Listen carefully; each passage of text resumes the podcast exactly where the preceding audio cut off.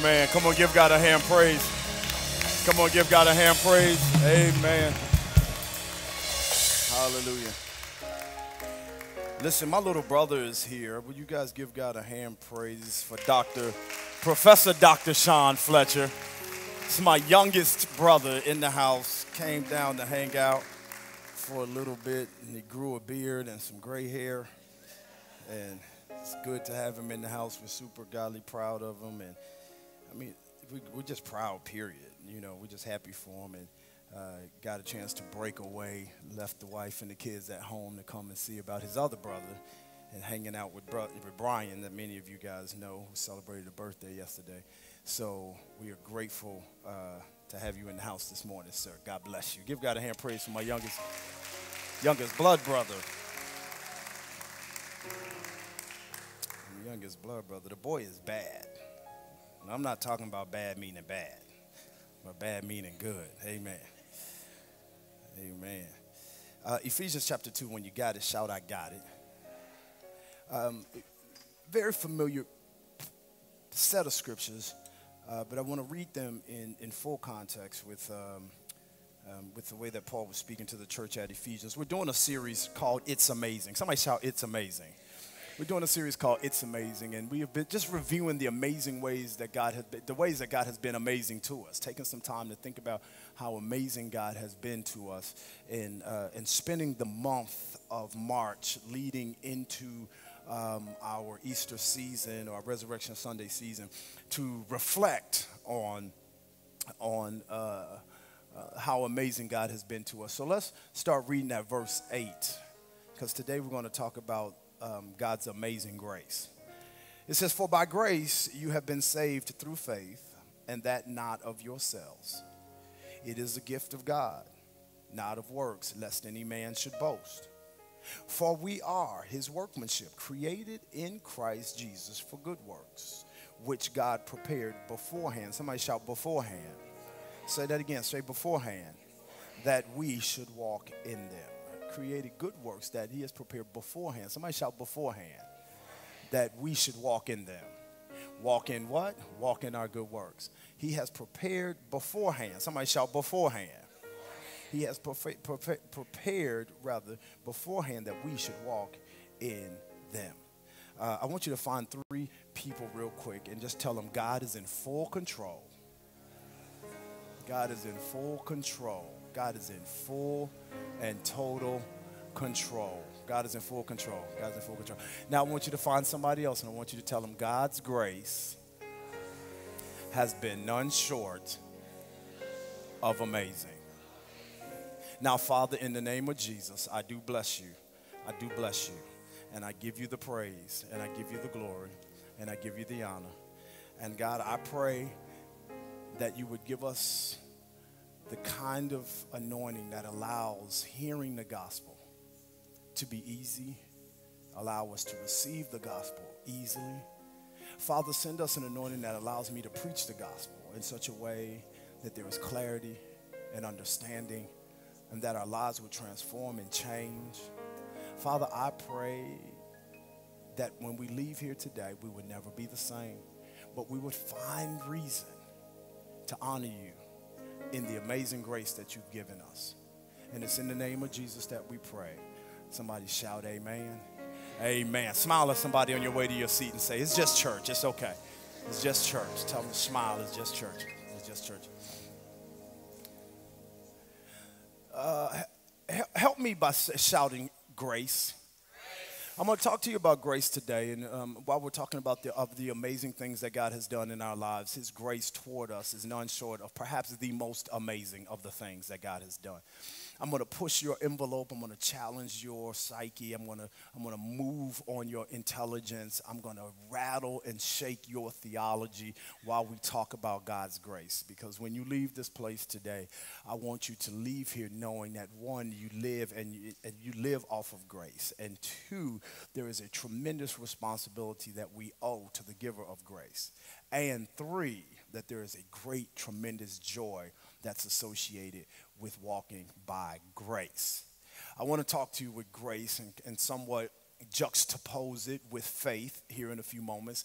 And then at some point, I also want to talk about faith and challenge what we've been taught to believe about faith, or excuse me, about grace. Because grace is God's secret weapon, if I can use that terminology. It's God's secret weapon. It's the way that God has entered you into a promise. It is the way that God has entered you into his purpose. It's the way that God has entered you into destined places in him through grace. Somebody shout, I've got grace of many things. You're going to have a lot of things when you get saved. You're going to have rescue and you're going to have security and you're going to have salvation. These are things that God gives. He also gives grace. You cannot, in the litany of blessings that God offers us, forget to remind yourself that we are walking and living by the grace of God. In fact, the scripture shows us and teaches us that you can't even exercise the faith for salvation without grace. This is the power of grace. So, what is grace? Well, let's talk about that for a minute, and then let's be challenged by how many of us have been taught to pursue grace. How many of you were taught that grace is the unmerited favor of God? Wave your hand. That's the easiest, simplest definition to describe grace, that it is the unmerited favor of God. And in a, a, sense, that is a very true definition, albeit it is a very basic definition, because grace is a challenging concept. When God says that his thoughts are higher than our thoughts, his ways are higher than our ways, I think that the theologians have somehow figured out things that God uh, in the scripture has not really helped us figure out. So we've got definitive definitions on concepts that are supposed to be higher than our thoughts and higher than our ways. But some kind of way somebody went to school for four years and now we got God in a book. God is bigger than any book we'll write. God is bigger than any concept we'll come up with. And when we study God, all we are really doing is expressing our observed experience with God. And every person has a unique and a different observed experience with God. So it is very difficult for you to take anybody's perception or perspective of God as fact and as the definitive experience that they walk with God in. So God gave us the Bible so he could talk about himself. Because he knew that if you and I had a chance to tell the world about him, we would limit the world's perception, perspective rather, of how amazing he really is. So he wrote to us about himself. I'm gonna mess with y'all this morning. Y'all are ready to be messed with? He wrote about himself and he put it all in the Bible. And the Word of God says that we have enough pertaining to goodness, uh, to godliness we have enough pertaining to righteousness and godliness, meaning that with your Bible, you've got enough to, to understand how to be made right and to be godly in your journey. Now, can I really mess with your theology? Is that God is bigger than your Bible. There is more to God than what is in your Bible. God did not put all of himself, he put enough of himself pertaining to righteousness and godliness that we can meet him and we can understand him as it relates to our human earthly experience with God. The Bible is for us, but God is bigger than your Bible. So when you get your so when you when you're done doing all of your theological exercises and all of your theological learnings, remember to leave room for God to be bigger than that. Somebody say he's bigger than that. He's bigger. Whatever your perception is, he's bigger than that. The writer said, Oh, magnify the Lord with me. Magnification has everything to do with perception, meaning that now I have to perceive God a particular way in order for me to magnify him. And that is based off your lens and your experience and the way that God has ex- expressly moved and operated in your personal, private life, that God would be amazing to you. So when I talk to you about grace, I, I, have to speak to you about grace outside of the box of the way us preachers have taught you grace was. When you talk about grace, and the Bible calls it the unmerited favor of God, let's work with that definition because merit is, uh, is a sense of ability when we talk about the merit of something, we are talking about within a person's ability. So, what this Bible, what the definition is now saying is that God's grace is an unmerited or un, uh, something that God has given you that is not connected to your ability. So, whatever your ability is and whatever you perform in your ability, that's not what produces God's grace. Did you, did you stay with me? we have we, whatever you have done, whatever you have produced, that is not the measuring stick by which God determined how much grace He would lend toward your life. So unmerited, unworked, unearned, un, un, unparticipated in. You didn't perform for the grace that God is going to get that God gave. So it is an unmerited favor. Now, favor might be the best part of this whole definition because the Greek word for uh, grace is connected to the word for gift, charis, or which is the root word for charisma, which is where we get the word gift from. So when the Bible talks about the charismatic gifts of the scripture, he is speaking about giftings that are given to us by the Holy Ghost. Charismatic, charis, which is grace, gifts of grace. So now the New Testament uses the word charis and it calls favor a gift. Somebody shout, favor is a gift.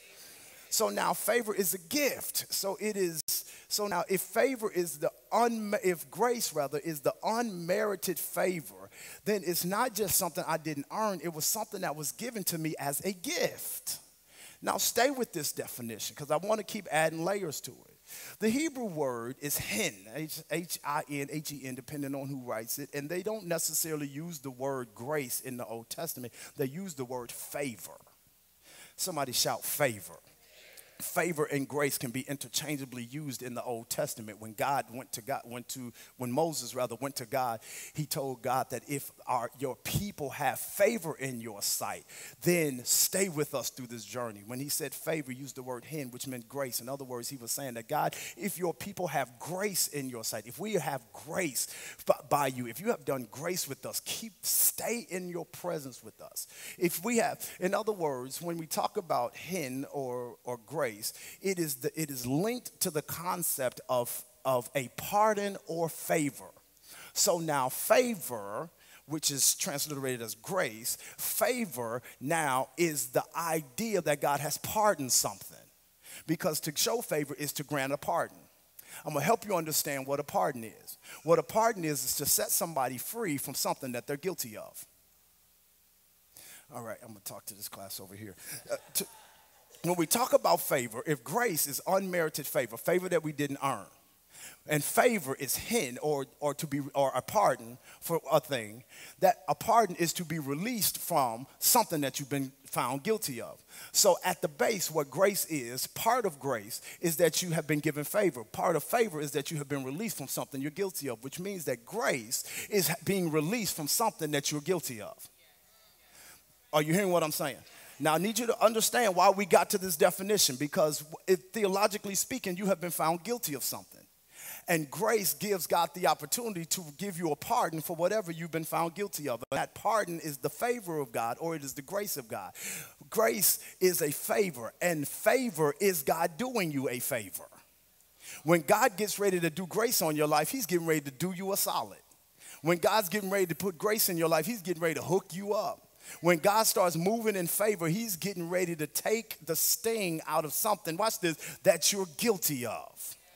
Yeah, are, are you following me now? Now, I can't preach to everybody. I can only preach to people that's been guilty of some stuff. You won't, y'all ain't gonna shout in here if you ain't been guilty of nothing. I'm at eh, eh, balcony, y'all with me this morning. You're not gonna say amen if you ain't been guilty of nothing. If you hold the religious space that I am now without issue in my life, then you ain't gonna understand grace. Because grace is only for people that need a pardon.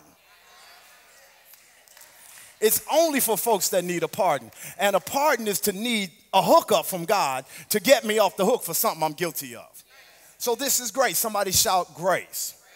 This is grace. It is the hookup. It is, it is God cushioning. It is God pardoning. It is God, uh, uh, it is God releasing me of something that I have rightfully been found guilty of. Now, let me help you understand how this works. Is that when we talk about grace, New Testament conversation, when we talk about grace, it is a look it is a legal terminology.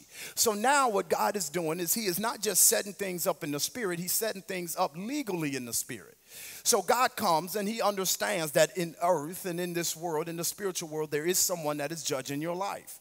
But whoever is judging your life has to, at some point, yield himself to God.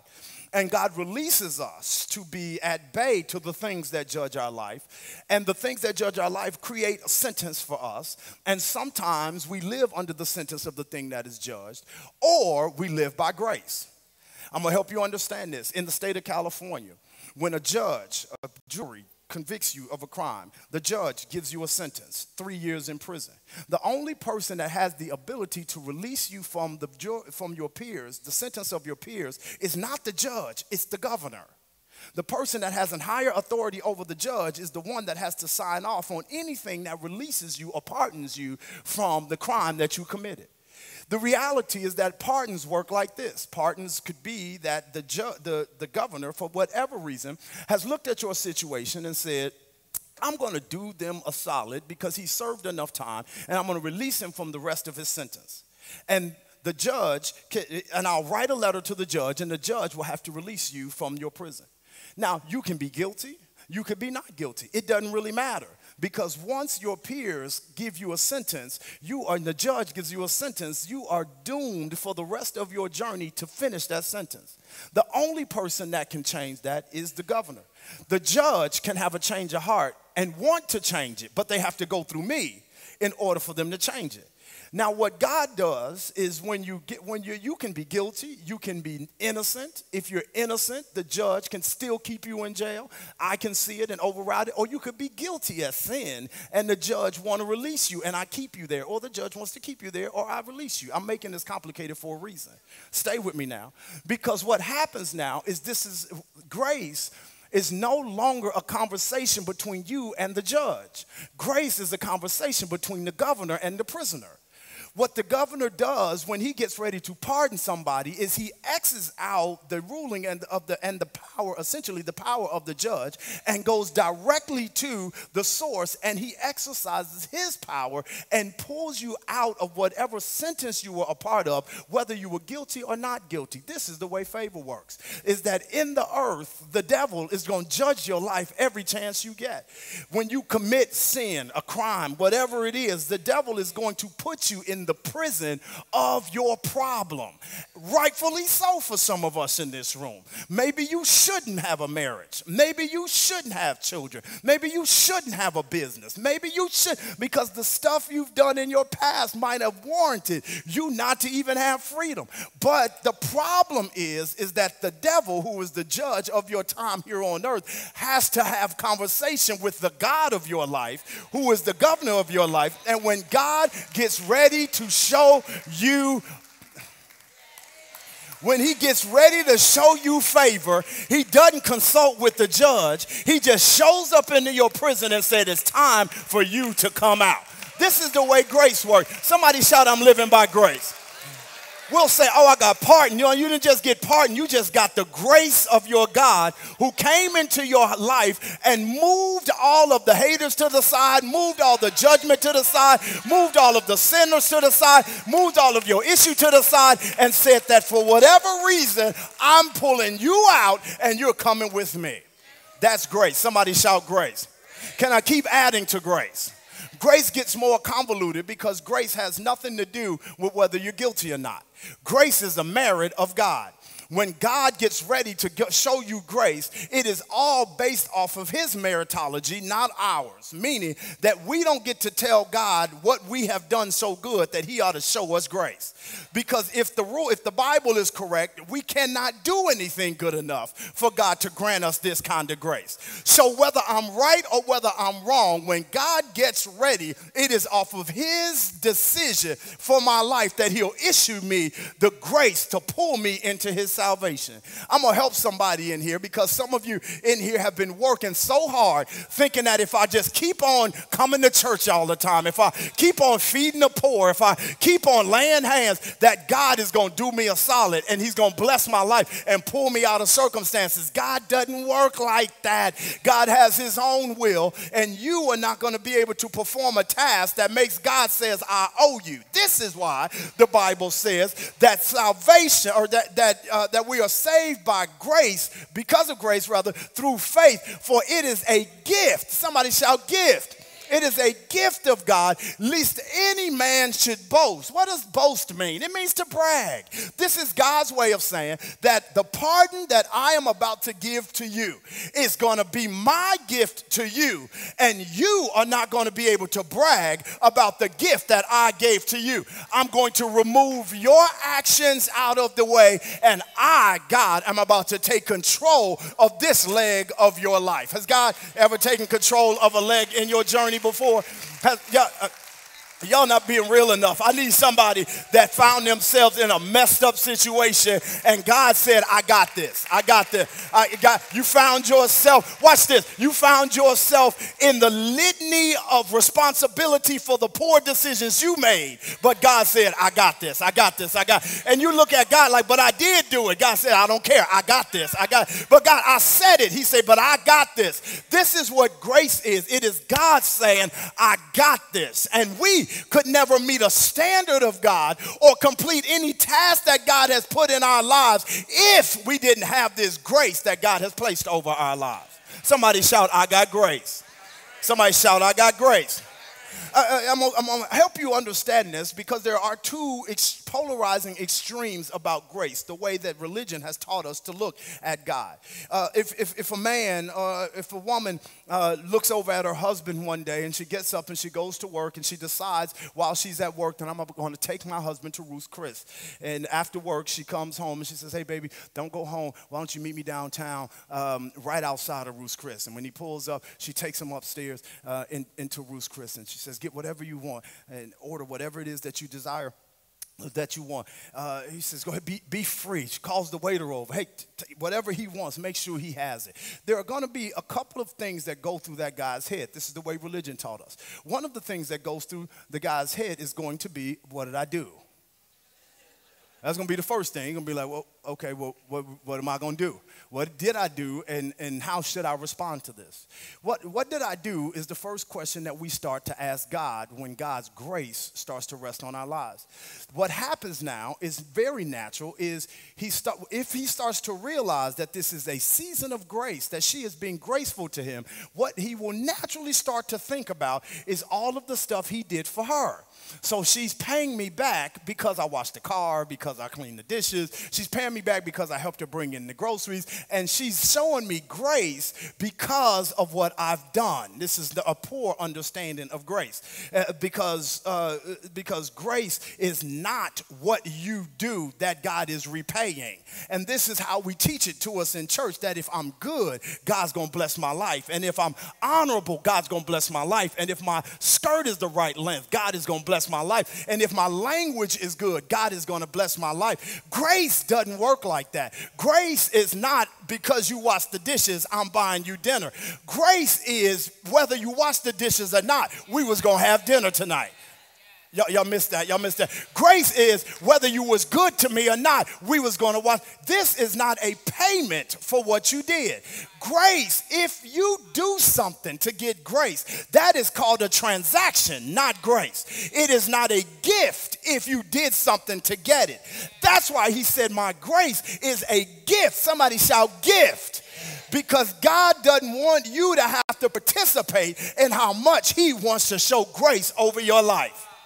If it was repayment, stay with me now. If it was repayment, then that means that I am paying you equal to what you performed for me. And just be honest, did you really give God the praise today that He really deserves for all He's done in your life? If God paid you according to that lazy praise you gave Him during the worship scene, that are you hearing what I'm saying? But God has blessed your life so tremendously above and beyond, exceedingly and abundantly, all that you can ask or think, not because of what you did, but because He's a God that operates by grace. Somebody shout, I'm living by grace.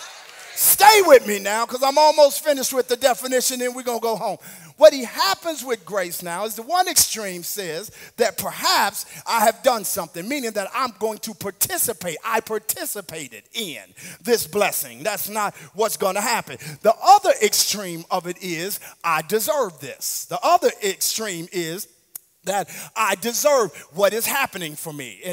I have done things, and this is what God should be doing in my life. Have you ever been there before? Uh, I know y'all saying no, but I'm gonna help you because you have. Uh, if you've ever found yourself in a scenario where you've been praying to God saying, I did everything you told me to do.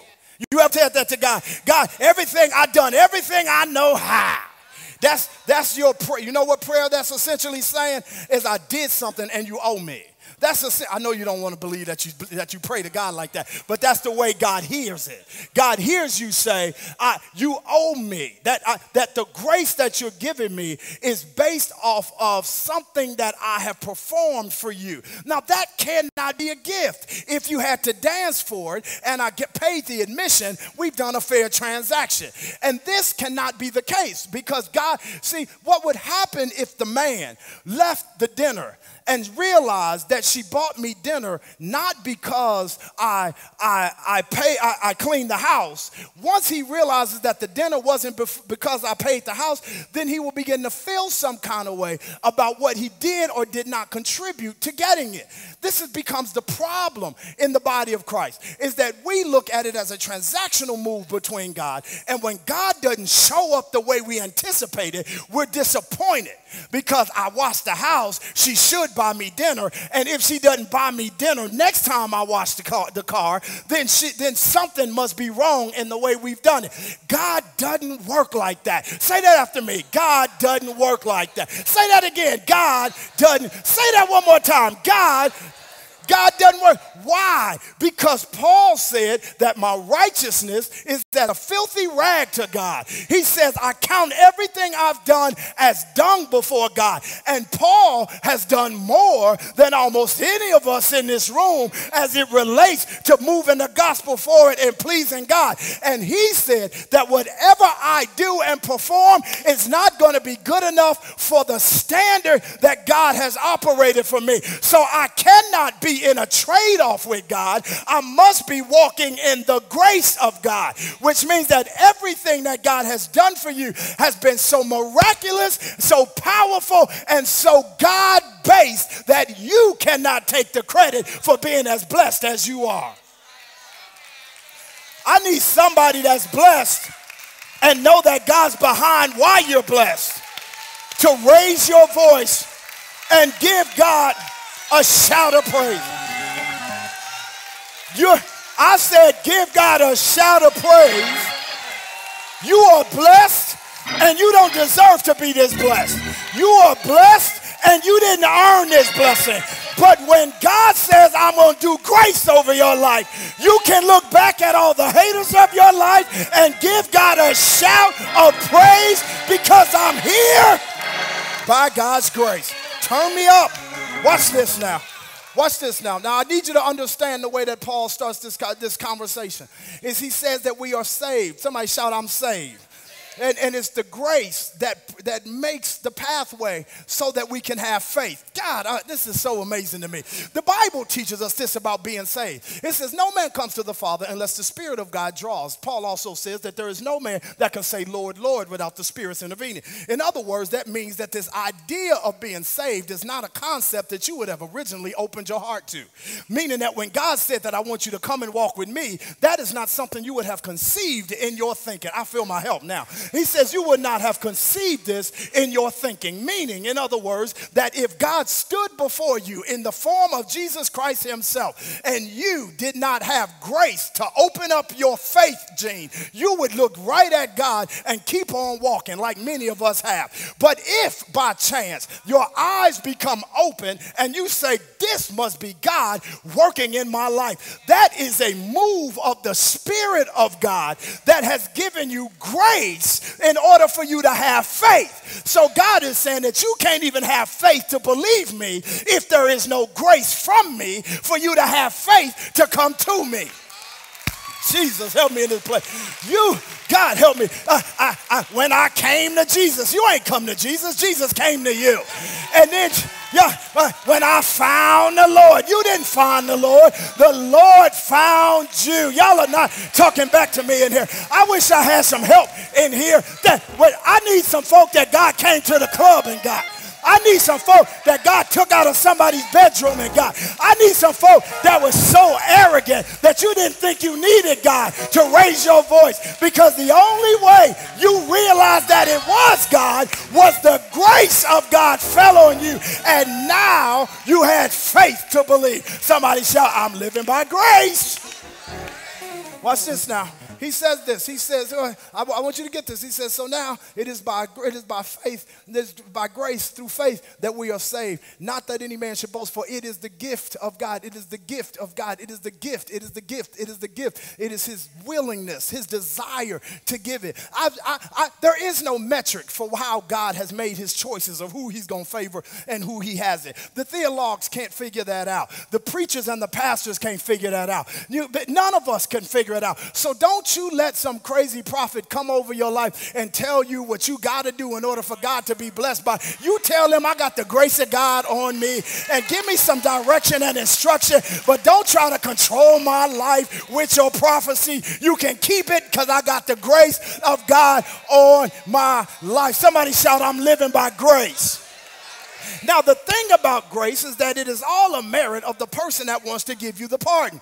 There is nothing you can do, nothing you can perform, nothing you can earn. All it is is just, it is the grace. So now, the other issue of the spectrum of the extreme is that when grace is given and we have figured out that it's not a transaction, the other thing we try to do on the other end of grace is we try to perform so that the grace can continually stay and hover over our heads. As we look at grace and say, well, I didn't perform, I didn't work and earn this, so I'm not, I, obviously, uh, God has loved me and He's given me grace, so I'm at the other end of the spectrum, and the other end of the spectrum never lets me rest in God's grace. Is there anybody in here that kind of grew up the way I grew up? I don't telling you what your church experience is, but in my church experience, I was so afraid of God that when I go to bed at night, I'd be like, God, you got to forgive me of my sins before, if any thought should come up while I'm praying, Lord, while I'm sleeping, Lord Holy Ghost, you got to drag them out. You couldn't hardly sleep at night because you was afraid that hell would catch you in the middle of the night.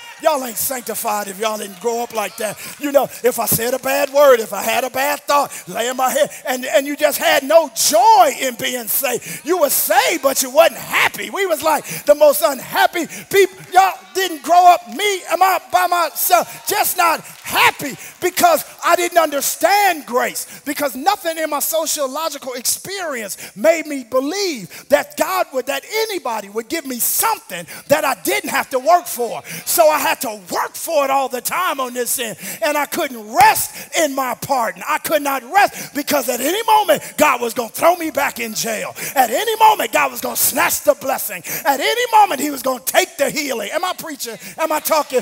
But can I tell you that we lied to you if we preached that to you? You serve a God that when He made the decision to give you grace, He did not make the decision contingent to. He made the decision on his own merit. Watch this. And you don't get to undo what God has decided Oh, I wish I was preaching to somebody that almost gave up. I need you to raise your voice and give God a shout because you don't get to undo what God has determined. Now stay with me now because we leave chapter, we leave verse 10 out of the conversation and out of the equation. Most of the time we stop the dialogue as it relates to being saved and being uh, and having grace, but we forget the final verse. Verse 10 is the verse that is really the kicker because this is included in the conversation. He helps us understand that we have been made the workmanship of God and we have been made to do good works. We have been made for good works before the foundation of the earth. We have been made made before the foundation of the earth for the purpose of good works. Now, this is important. That means that now, whenever God decided that He was going to set His grace upon, whatever merit He decided He was going to issue His grace to, it was not just so you could get to heaven.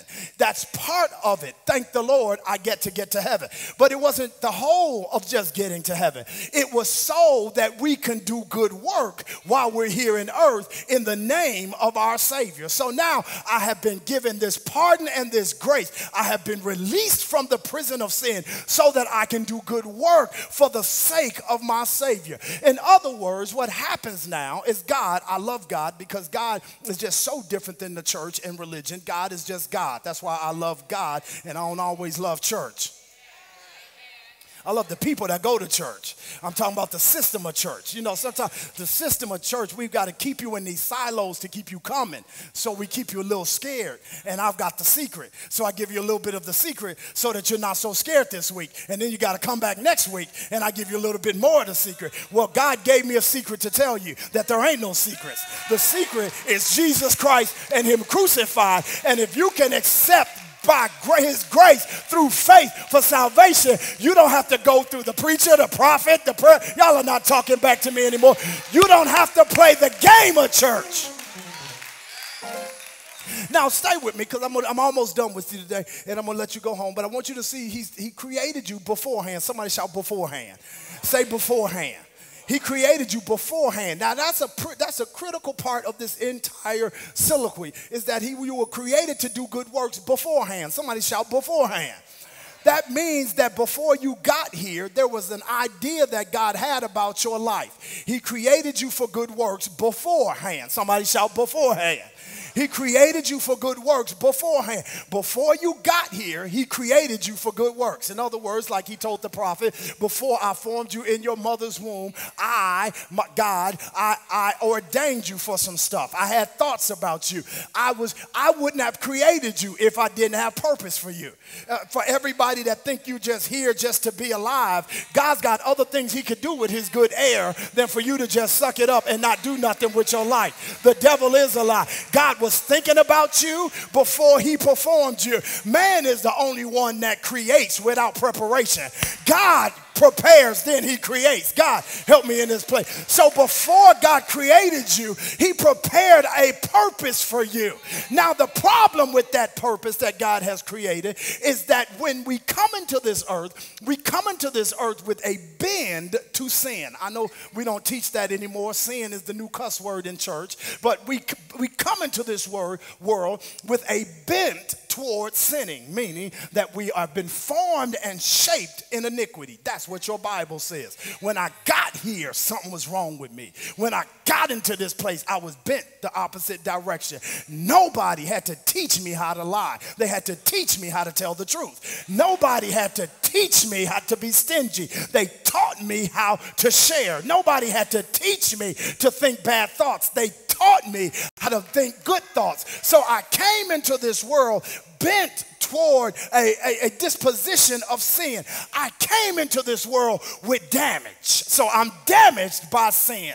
But the diff, the problem is, the conundrum inside of you is that beforehand God created you to do good works in the earth. So now you have inside of you both the destiny and the damage. And and some kind of way you've got to bring the destiny out while you're damaged. Am I talking to any damaged folk in this place today. I, I can't preach to you if you got it all together. I'm only talking to the folk that's got a little bit and brokenness and a little damage that felt like quitting and giving it up. The ones that was guilty. I'm talking to you this morning. I want to preach. Am I talking to anybody or am I by myself? You got both damage and destiny on the inside of you. And the power of grace is it allows your destiny to come forward even while you're still damaged. God, I need somebody that's broken but still moving in the right direction to raise your voice and give God a shout of praise. Help me, Bill. I said, give God a shout of praise. I'm, I'm, oh God. See, this is what the devil didn't want you to find out that I can be damaged on my way to destiny. I can be broken on my way to my next level. I can be bruised but still be used by God. That's what the devil didn't want you to understand. But grace, somebody shout grace, grace, grace. God did you a favor. And he said, I'm going to take care of what was messing with your life. And even though you're broken, you're still going to your next level. Even though you're hurting, you're still going to act like you're healed. Even though you're last, you're going to move forward like you're the head. I need somebody that, that is a recipient of God's grace to raise your voice and give God a shout of praise. I said, give God a shout of praise. I said, give God a shout of praise. He's been too good for you. There's too much grace on your life to be this messed up. There's too much grace on your life for you to give up. There's too much grace on your life. Throw the suicide note away. Give the witch and the warlock back their curse. You got God's grace on your life. And your, your next days will be your best days because grace gave you a second chance. Somebody give God a shout of praise. I said, give God a shout. Raise your voice in the balcony and give your God the best praise that you can. I need you to shake somebody's hand. Say it's good grace. It's good grace. It's good grace. I'm broken, but I got grace. I don't have no money right now, but I got grace.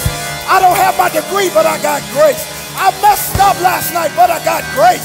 I blew it last season, but I got grace. And as long as I got grace, I got a second chance at life. As long as I've got grace, I'll do it again.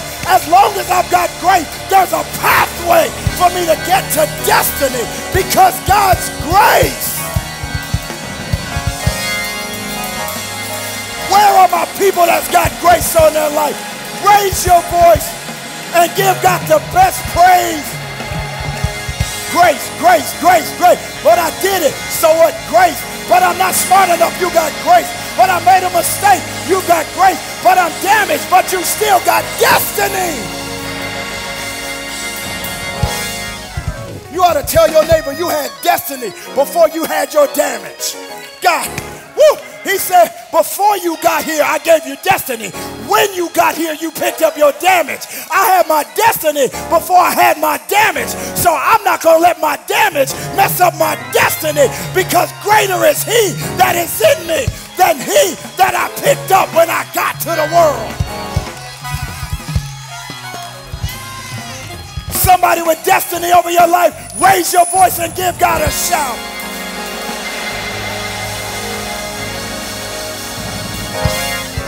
My God, today. Now, I want you to understand about this grace. Stand to your feet. We're going home. But I want you to understand something about this grace.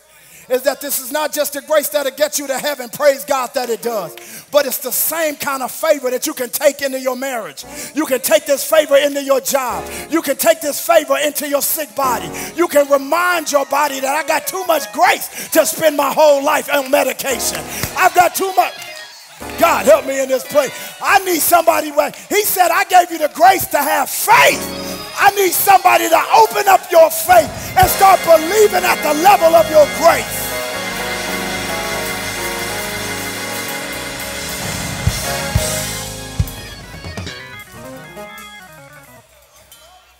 Does grace give me the license to take it for granted? No, it doesn't.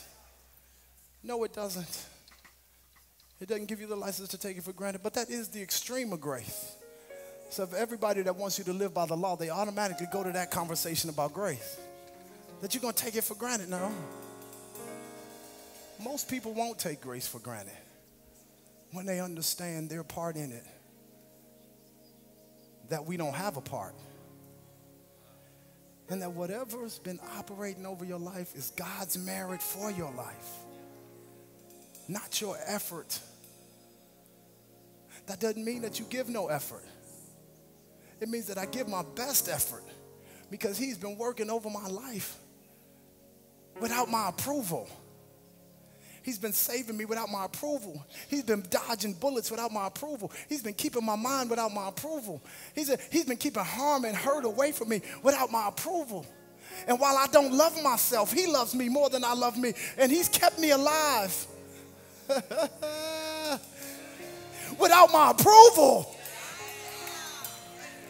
And all he was waiting for was for you to get to the house today so that you could hear this word on grace. And you can see, you can see that his approval is really all I need. His approval. How will I ever pay you back, God? I don't know how. And I won't. I, my father is one of the best examples of faith, of grace that I know. It's like you're not going to outbless my father. You cook my dad dinner, he going to want to do the dishes. You do the dishes, he's going to want to put them away. You put them away, he going to say, where's your mop? You start mopping, he's going to say, I'll change the water. And then when you tell him, you don't have to do this. You don't have to pay me back for my dinner. He's like, I ain't paying you back for that dinner. He's like, I appreciate that dinner. That was great. I'm not paying you back for the dinner. He said, but, but when you do good by me, it makes me want to do good by you. I don't know what it is. It's just something that just makes me. And that's the way grace works properly. Is when you understand that he's doing good by you, it makes you want to get up and say, how do I, how do I, how do I, God, how do I, where do I, show me how. I, I. But you don't get this grace. You're not going to get this grace in the book. You're not going to get this grace because I preach so good. I'm going to tell you who gives this kind of grace. Me and my brothers went deep sea fishing yesterday. No, none of us know nothing about no fishing. We from St. Louis. Should have went and played basketball. But anyway, we went sea fishing yesterday, and there was a young man on the boat. Was next to me. He's probably about 20 years old, and we were getting ready to head out toward our fishing spot, and the water was very choppy yesterday. And it was a little bit early, and you know we were. He was hungry, and the kitchen didn't open up downstairs for you know till we got to our first stop, and this guy, he pulls out a ham sandwich that he made at home out of his bag, and he starts eating the sandwich. Then he starts chomping on his chips, and he rolled his chips up, put them in his pocket. And a few minutes later, he pulled out his little sandwich and started eating. So one of the shipmates came by and said, hey, bro, you probably don't want to eat that sandwich until we get to the place where we stop the boat, because it's going to be. The kid said, okay, okay, okay ship hand goes on. He pulls the sandwich out, starts eating it again. The guy comes around. He says, Bruh, I'm telling you, you don't want to eat that sandwich while we on the journey. You want to wait till we stop. He said, okay, okay, okay, okay, okay, no problem. A few minutes later, I hear his chip bag. I say, bruh, you sure you want to eat that those chips right now? I know they said it's about 45 minutes before we get to our, our, our journey, but I don't know that much about fishing, and he does. So we should probably all listen to him. Guy says, okay, okay, okay, okay. You know, he stopped eating his food while we're on our way out there.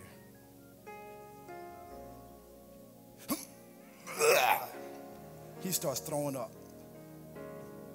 He's throwing up so much, he giving that dry heave throw up. Y'all ever had that throw up? Y'all, anybody in here had that throw up? Wave your hand at me. Amen. Did you have it fishing? I know the other way you got that throw up there. So, so anyway, he said, he's, th- he's leaning on the side of the boat. and he's throwing up dinner from last night. I look over and I go get him a quick Gatorade, and I'm like, man, this ain't a good look. I'm like, you all right? He's like, yeah, man, I'm okay. Ah, he's throwing up. Give him the Gatorade. The guy comes, the ship hand comes, looking at him like, but he never said it. The brother was looking down at the boat, and we were just going. He's th- and the boat's going, and he's leaning over the side, and he's throwing up.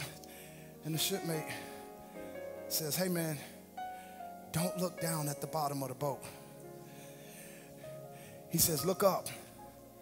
He said, Okay, I can't. I can't. He said, I can't. I'm trying to. He says, Don't look at the boat. He says, This is what I want you to do. He said, You see that rock out there? He said, I want you to look up and look at the top of that rock. He said, that's going to calm your stomach down.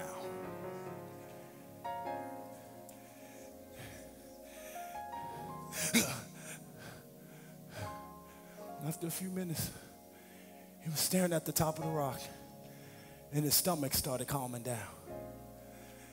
The boat didn't stop moving. But when he looked to the hill, I'm gonna help y'all. When he looked to the, when he stopped focusing on his situation uh, and started looking to the rock of his salvation, y'all are not talking back to me. The ship didn't change, but he did. Grace is God's ability to change your life when your life doesn't change. You got to look to the rock of your salvation. Y'all are not talking back to me in here. Because life shifts, but he doesn't. He said, The God over Israel never sleeps nor slumber. He said, I don't take time off. He says, I'm a rock. And when you fall off, he said, just look up and find me. He said, when you get caught in your circumstance, I've given you the grace to find me. And I'll calm stuff, even if I don't calm your circumstance. That's what grace is. It doesn't matter that he did not listen and ate. It didn't matter the mistakes he made by his ignorance or by his defiance. It didn't matter. The man says, My job is not to punish you. You punish yourself for eating. Well, my job is to help you out because the damage and the destiny, the damage and the destiny is in the same vessel. If I was praying for you, if I was preaching to you today, and you say, you know what? I give God praise for my grace, for the grace that He has over my life. But not only that, I've got to keep chasing the day, the destiny on top of my damage. I want you to come down. I want to pray with you this morning. Just run out of your seat. I, this is a me thing. I'm not going to even call the altar workers, but if I was praying, if I was preaching to you and you're saying, Pastor, I just need a little bit of prayer today, I want you to come out of your seat. I want to pray for you. Come, come, come, come, come, come. Come on, come on, come on, come on, come on, come on. Move as quickly as you can. Move as quickly as you can. Move as quickly as you can. Move as quickly as you can. Come on, press into the middle. Press into the middle. You can be great. Come on, come on, come on. Come on, come on, come on, come on. Come on. Come on. If you're not up here, will you help me pray for those that are here? Just point your hands. Because the damage makes us want to quit. The shipwreck makes us want to walk away from it. The failure makes us want to pass on what God spoke. But the destiny that God spoke, He won't quit on what He said. He won't give up because He is not a man that He should lie, nor the Son of Man that He should repent. And when He created you and gave a word over you, He said, I'm not going to take it back because you made some mistakes. He says, I'm not going to throw away your destiny because you've had some damage.